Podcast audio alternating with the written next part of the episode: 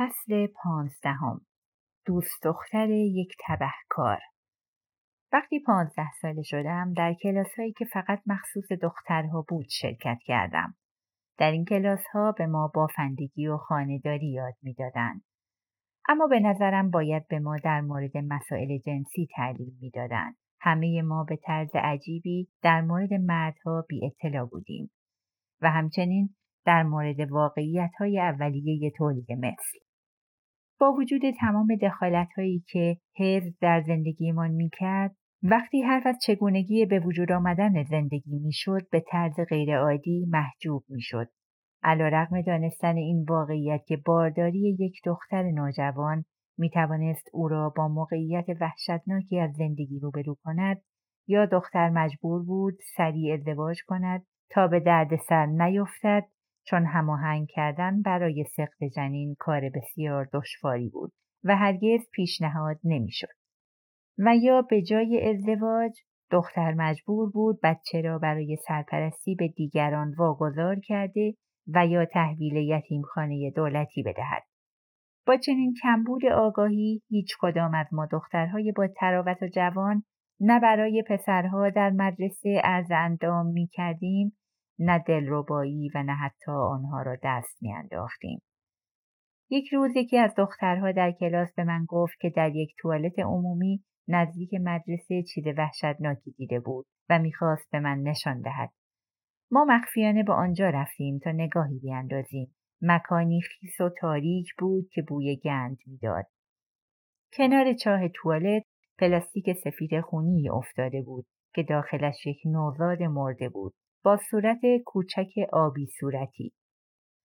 حتما مادرش او را به دنیا آورده و فرار کرده بود به قدری از دیدن این صحنه شوکه شدم که آن شب تا صبح نخوابیدم.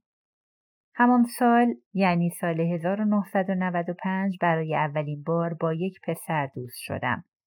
او چهار سال از من بزرگتر بود و یکی از لاتهای محل.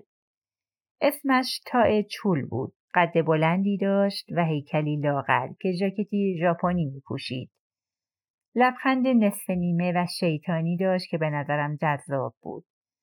پسرهای گردن کلفت و لات در تمام شهرهای کره شمالی پیدا می شدند. آنها جنایتکاران حرفه‌ای نیستند بلکه پسرهای جوانی هستند که برای خودشان مرید و هواخواه پیدا می کنند و معمولا مشغول زد و بند کاله های قاچاق هستند و اغلب از مجازات جرمهای سبک قصر در می روند. البته تا وقتی که به سیاست خدشه ای وارد نکنند و نظر پلیس بایبو را به خود جلب نکنند. او پولدار بود. همچنین عضو آکادمی پلیس بود و برای افسر شدن آموزش می‌دید. حتی قدم زدن با او برایم خوشحال کننده بود چون توجه خیلی ها به ما جلب می‌شد. در واقع بعد از اینکه چند بار بیرون مدرسه جلوی در منتظرم ایستاده بود شایعه پراکنی در موردمان آغاز شد. این موضوع خیلی جدی محسوب می شد.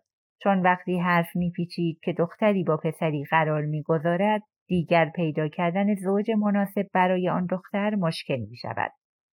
من نگران این قضیه بودم اما از او خوشم می آمد.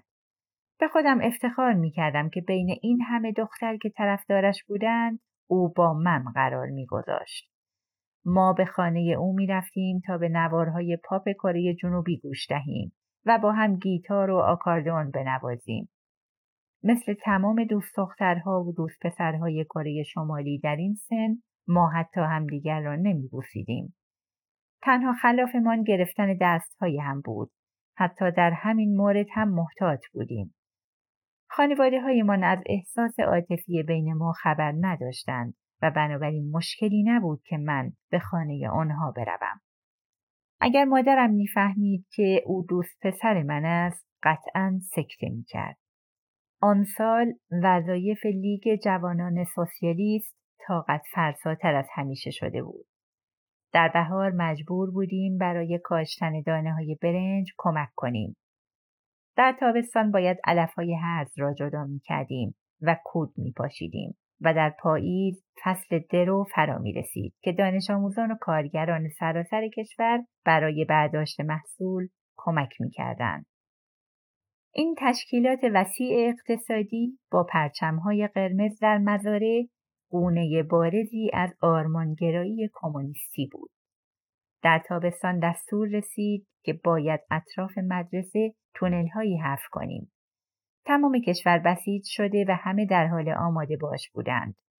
آژیرهای خطر تقریبا هر روز با تمرینات حمله هوایی به صدا در می آمد و هر کس هر چه دستش بود زمین میگذاشت و با دیوانگی این سو و آن سو میدوید به ما اینطور گفته بودند که قرار است آمریکا و کره جنوبی موشک های هسته پرتاب کنند و اعلام حمله کردند.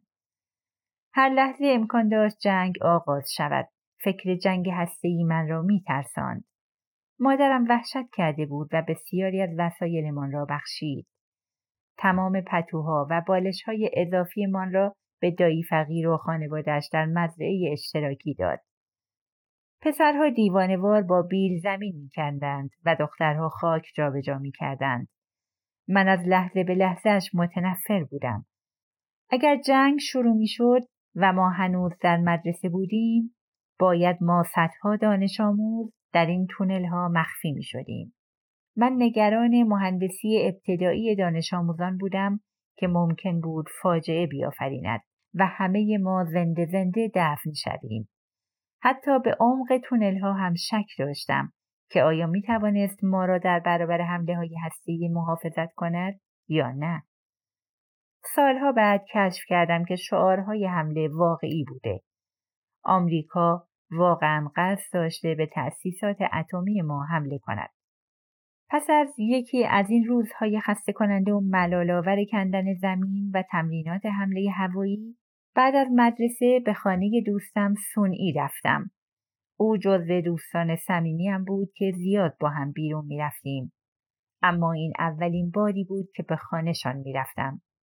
اکثر اوقات او به خانه ما می آمد. خیلی گرسنمه. چیزی دارین بخورم؟ نمی‌دونم چیزی داریم یا نه. به نظرم حرفش مبهم بود. هر چی باشه مهم نیست. چیز زیادی نداریم.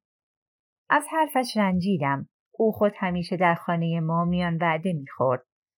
غذا که نمی‌خوام. سونئی کمی درنگ کرد. به نظرم خجالت می‌کشید. دنبالم بیا. من را به سمت آشپزخانه برد.